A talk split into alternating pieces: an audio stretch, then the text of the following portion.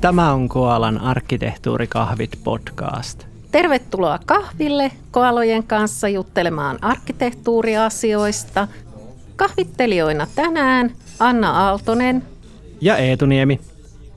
Voitaisiin nyt puhua arkkitehtuurituotoksista ja nimenomaan ehkä, ehkä silleen vielä kypsyysmallivinkkelistä. Että meillähän on Koalassa se arkkitehtuuritoiminnon kypsyystasomalli, joka siis kertoo, että kuinka järjestelmällistä ja hyvin hallittua se arkkitehtuurityö on yleisesti ottaen. Ja siinähän on erilaisia osa-alueita, niin kuin asemointia, hyödyntämistä, sitoutumista, resurssointia, osaamista, niin edelleen. Ja arkkitehtuurituotokset on tietysti mallissa yksi osa-alue, koska no, kokonaisarkkitehtuuri on, on erilaisia tuotoksia, niin kuin pohjimmiltaan kaavioita, matriiseja, raportteja, taulukoita, niin edelleen. Kuulostaa vähän työläältä. että mehän on tässä puhuttu podcasteissa siitäkin, että onko arkkitehdin työ kuinka raskasta ja vaativaa ja niin poispäin. Niin nykyis tässä niin semmoisen yleisen viisastelun lisäksi vaaditaan vielä jotain semmoisia selkeitä tuotoksiakin. Miten se meidän kehittämä kypsyystasomalli oikein etenee? Niin, että miten päästäisiin huijaamalla mahdollisimman korkealle siinä mallissa, kuitenkaan niin tekemättä yhtään niitä tuotoksia vai – Yksi on tietysti se, että periaatteessa kypsyystasomallissahan pääsee korkealle sillä, että päätetään, että meillä on yksi ja vaan yksi tuotos ja mitään muuta ei vaadita. Eli otetaan joku aika helppo, mikä meillä on jo olemassa, järjestelmäkartta tai prosessikartta. Niin saisinko mä täällä nyt sitten vitosen? Niin, että meillä on kokonaisarkkitehtuurissa vain järjestelmäkartta, joo me ollaan määritelty, että meillä on järjestelmäkartta ja sitten me tehdään se järjestelmäkartta ja ylläpidetään sitä, niin sehän on niin kuin siinä. Paitsi Joo. katsotaan saako sillä vitosen. Vitosessa vaadittiin jotain muutakin.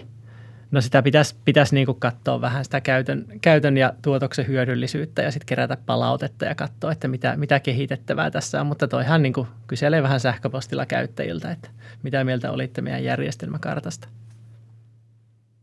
Niin, Virallisestihan kokonaisarkkitehtuurissa on useita näkökulmia, toimintatieto, tietojärjestelmät ja teknologiat. Niin kyllä meillä aika rajut kootut selitykset pitäisi olla. Että jos joku vaikka liiketoimintaomistaja kysyy, että mihin me käytetään jotain tiettyä järjestelmää. Ja sitten me ilmoitettaisiin sille, että no, mistä me se nyt tiedetään, että me on hei kokonaisarkkitehtuuri rajattu – että siellä on vaan järjestelmäkartta, että menee nyt kysyyn sitten joltakulta muulta. Mä vähän veikkaan, että tälle ei vältsisti pötkisi kuitenkaan hirveän pitkälle, vaikka ehkä riippuu vähän supliikista, niin kyllä tällä nyt pari vuotta voi pärjätä ihan kevyesti. Miksei? Joku taisi just sanoa mulle, mä en muista, ja vaikka muistaisin, niin en kertoisi missä yhteydessä, mutta taisi olla jotenkin sille, että ei me haluta mitään liiketoimintaa häiritsee meidän arkkitehtuuria. Niin. Mutta palataan nyt vähän asiallisemmalle linjalle vaihteeksi, jos tässä nyt asiallisia oltu enää pitkää aikaa. Miten toi kypsyystasomalli kun etenee? Kun ainahan siinä on se, että aluksi on hyvä juttu, että jotain tuotoksia edes yritetään tehdä. Sitten ne muuttuu vaiheittain määrämuotoisemmiksi ja sitten jopa asian edetessäni ihan oikeasti hyödyllisiksi. Niin toi on vähän silleen, että tietysti taso nolla on se, että meillä ei ole arkkitehtuurituotoksia eikä välttämättä tiedetä, että meillä pitäisi olla jotain tuotoksia. Että niin kuin ihan, ihan tämmöinen lähtötaso. Mutta sitten taso yksi on, yksi on se, että on niin kuin tiedostettu se tarve, että on keskusteltu, että jotain tuotoksia kannattaisi tehdä – niin ja ehkä jossain seminaarissa, kun toiset organisaatiot esittelee omia juttujaan, niin nähty, että onhan siellä nyt jotain viihdyttävän näköistä kuvitusta ja pikkasen alkaa paine kertyä, että kyllä meidänkin pikkuhiljaa pitäisi jotain näyttää. Niin, että kokonaisarkkitehtuurityö on jotain muutakin kuin palavereissa istumista. Ja viisastelu. Niinpä. Ja, ja sit... itse asiassa semmoisena tuomion profeettana oleminen – niin sehän on niin kuin aika näppärää, vähän ehkä tuhosaa, että ainahan voi huokailla jostain tietoturvasta tai tietosuojasta ja muistuttaa kaikille, että GDPR-hengessähän IP-osoitekin on henkilötietoa ja niin poispäin. Että sitähän voisi niin kuin semmoisen ei niin rakentava henkiseen auditorin toimenkuvaa harrastaa myöskin. Eli lähinnä kiduttaa toisia, mutta ei kantaa itse vastuuta niistä. Joo, joo totahan voisi tehdä eri näkökulmista. Että kyllähän niin kuin, jos on teknisempi tyyppi, niin sit voi puhua, puhua niin kuin vaikka teknisestä velasta aina, että ei tämä nyt vaan käy, kun tämä tuo niin paljon tota teknistä velkaa, tämä ratkaisu meille lisää tai jotain vastaavaa. Niin, niin. Tässä on aika paljon eväitä ja tuosta tuli mieleen, että mähän pidän yhden koulutuksenkin tuosta IT-velasta. Musta se oli niin hauska ajatus. Mutta tosiaan se, että kun se on päivän maksullinen koulutus, niin siellä on sitten vähän muutakin kuin pelkästään sit voihkimista. Tai no, vähän tuntuu, että tulisi varmaan sanomista, jos siellä olisi pelkästään sit perinteistä voivottelua. Että, ja kurssikuvauskin lupaa vähän voi, enemmän. Voi, kun on velkaa. Voi, voi, kun on velkaa. Mutta miten sitten, että miten se tuotosten eteneminen sitten menee? Että ensin tiedetään, että jotain ainakin tarttisi tehdä, sitten se vähän etenee, että sitten ruvetaan ehkä vähän niin kuin porukalla yrittämään, saatetaan käydä joku kurssi, jotain Tokafi Arkimeittiä tai jotain vastaavaa ja sitten sen jälkeen ollaan sitä mieltä, että no niin, että tämähän on niin kuin tekemistä vaille valmis tämä arkkitehtuurikuvaukset. Niin toi haija sitten taso kaksi osittain, eli, eli on jotain tuotoksia olemassa ja, ja niitä niin kuin, tai sitten ja tai niitä tuotetaan satunnaisesti vaikka projekteissa, että tässä on verkkokaavio tästä meidän tota, IT-ratkaisusta. Semmoinen tyypillinen semmoinen visio, visiokuva, jossa on semmoisia hienoja symboleita ja viivoja niiden välillä ja sitten jotain protokollia lukee siellä ja sitten se käyttäjä ukkeli siellä ylhäällä. Niin, ja vastaavalla tavalla, niin kyllähän Arkimeitilkin voi piirtää jotain peruskuvia. Siinähän aika usein otetaan semmoinen kerroskuvamainen lähestymistapa, että näkyy, että mikä käyttäjän rooli, mitä tehdessään käyttää, mitä tietojärjestelmää. Mutta vaikka tämä tälleen kuulostaa ihan hirvittävän yksinkertaiselta, eli voisi ajatella, että jos meillä on joku tietojärjestelmä uudistus menossa – ja kukaan porukasta ei tiedä, että miten se käyttäjä käyttäisi sitä. Että ensin se tekisi jotain ja sitten se tekisi jotain muuta ja niin poispäin. Niin luulisi, että näitä nyt ei ole ihan hirvittävän vaikea piirtää, mutta on se käytännössä vähän haastavaa. On selvästi. se haastavaa. Jotenkin, jotenkin niitä ei vaan niin tehdä. Tai sitten sit niin kuin ihmiset ei kysy ehkä niitä oikeita kysymyksiä aina, että se on niin kuin tosi teknologialähtöistä, mitä niistä kuvataan. Mm. Tai sitten tosi, tosi ylätason juttu, että se niinku keski, keskitaso, se arkkitehtuuritaso yleensä puuttuu niinku vähän kaikessa.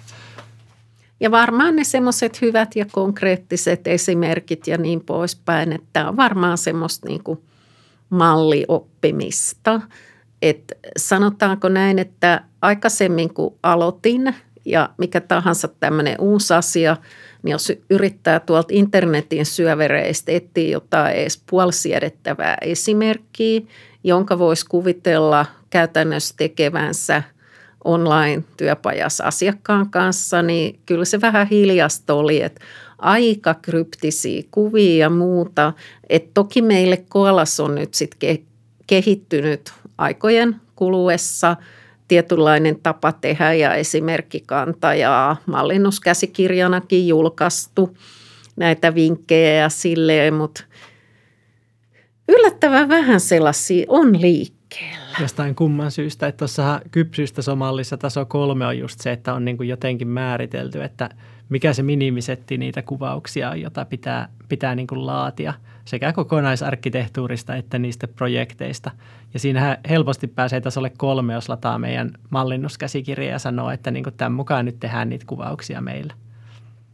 Tasolla neljä, niihin jo vähän velvoitetaan ja projekti tai joku muu tekeminen, niin se ei etene, jos niitä ei ole tehty.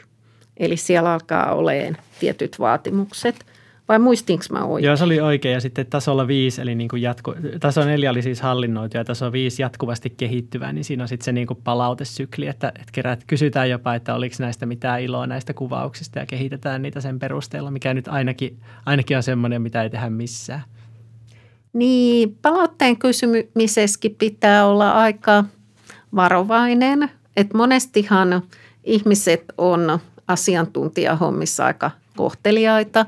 Jotkut jopa ajattelee, että mitä kryptisempi arkkitehtuurikuvaus, että kun he ei itse ymmärrä siitä enää yhtään mitään, niin sehän on sen parempi ja hienompi, että sen täytyy olla teknisesti tosi edistynyttä, kun siitä ei niin kuin tavallinen ihminen ymmärrä enää yhtään mitään. Että tässä on aika paljon erilaisia väärinkäsityksiä, mutta tässä mä voisin muistuttaa, että koalan se mallinnustapa, sieltä putoilee ei niin hyödyllisiä rönsyjä vuosittain pois.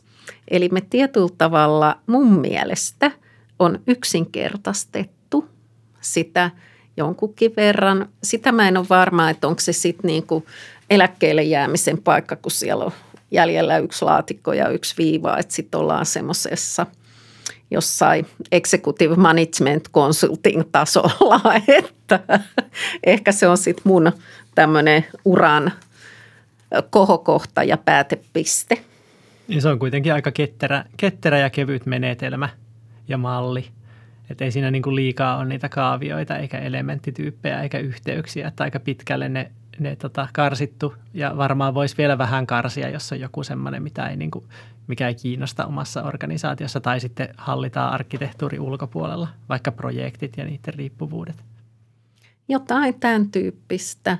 Ja toski on se, että Meillä on ehkä taakkana se semmoinen kulttuuri, että kun suuri osa arkkitehdeistä on IT-taustaisia ja IT-taustasena etenkin, jos on ollut jossain teknisissä ratkaisuissa, sovelluskehityksessä mukana, niin siellähän huomaa, että pienetkin yksityiskohdat on merkittäviä, niin ehkä se on enemmän meissä itsessämme, että me ei oikein pystytä luovuttamaan niistä kaikista yksityiskohdista – Mä oon itse asiassa huomannut, kun mä teen koulutuksia, fasilitointeja, niin se semmoinen IT-sivistynyt, mutta alan ulkopuolelta tuleva toiminnan edustaja, niin sieltä tulee vastaan aina välillä sellaisia ihmisiä, jotka tosi nopeasti nappaa kiinni arkkitehtuurityöhön ja tekevät jo kahden päivän kurssin aikana aivan häkellyttävän hyvää arkkitehtuurityötä.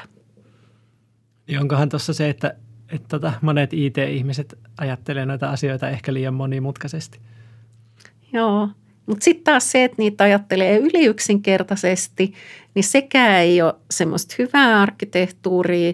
Eli esimerkiksi vahinkovakuutusyhtiö, kyllä siellä varmaan kaikki tietää, että niillä tarvitsee olla joku – vakuutusjärjestelmä. Se on vähän kysymysmerkki, että onko yksi vai kaksi, että onko vakuutusten myynti yhdessä järjestelmässä ja sitten vahinkojen korvauskäsittely toisessa vai kaikki yhdessä ja samassa. Mutta jos arkkitehtuurissa ei päästä tätä tasoa pidemmälle missään, niin kyllähän se nyt on aika kelvotonta työtä jo sekin. Eikö tietomalliksikin riitä, että on niin kuin sopimus ja osapuoli? Ja ehkä, ehkä, ehkä vahinko sitten vielä, kun se on vähän eri kuin se sopimus. no joo. Pitäisikö meidän lopettaa tämä podcasti tähän? Kohta mennään tietoarkkitehtuurin puolelle ja tämä lähtee sille perinteisesti laukalle meidän klassiseen viisasteluun. Joo, lähdetään mallintaan jotain asiallista.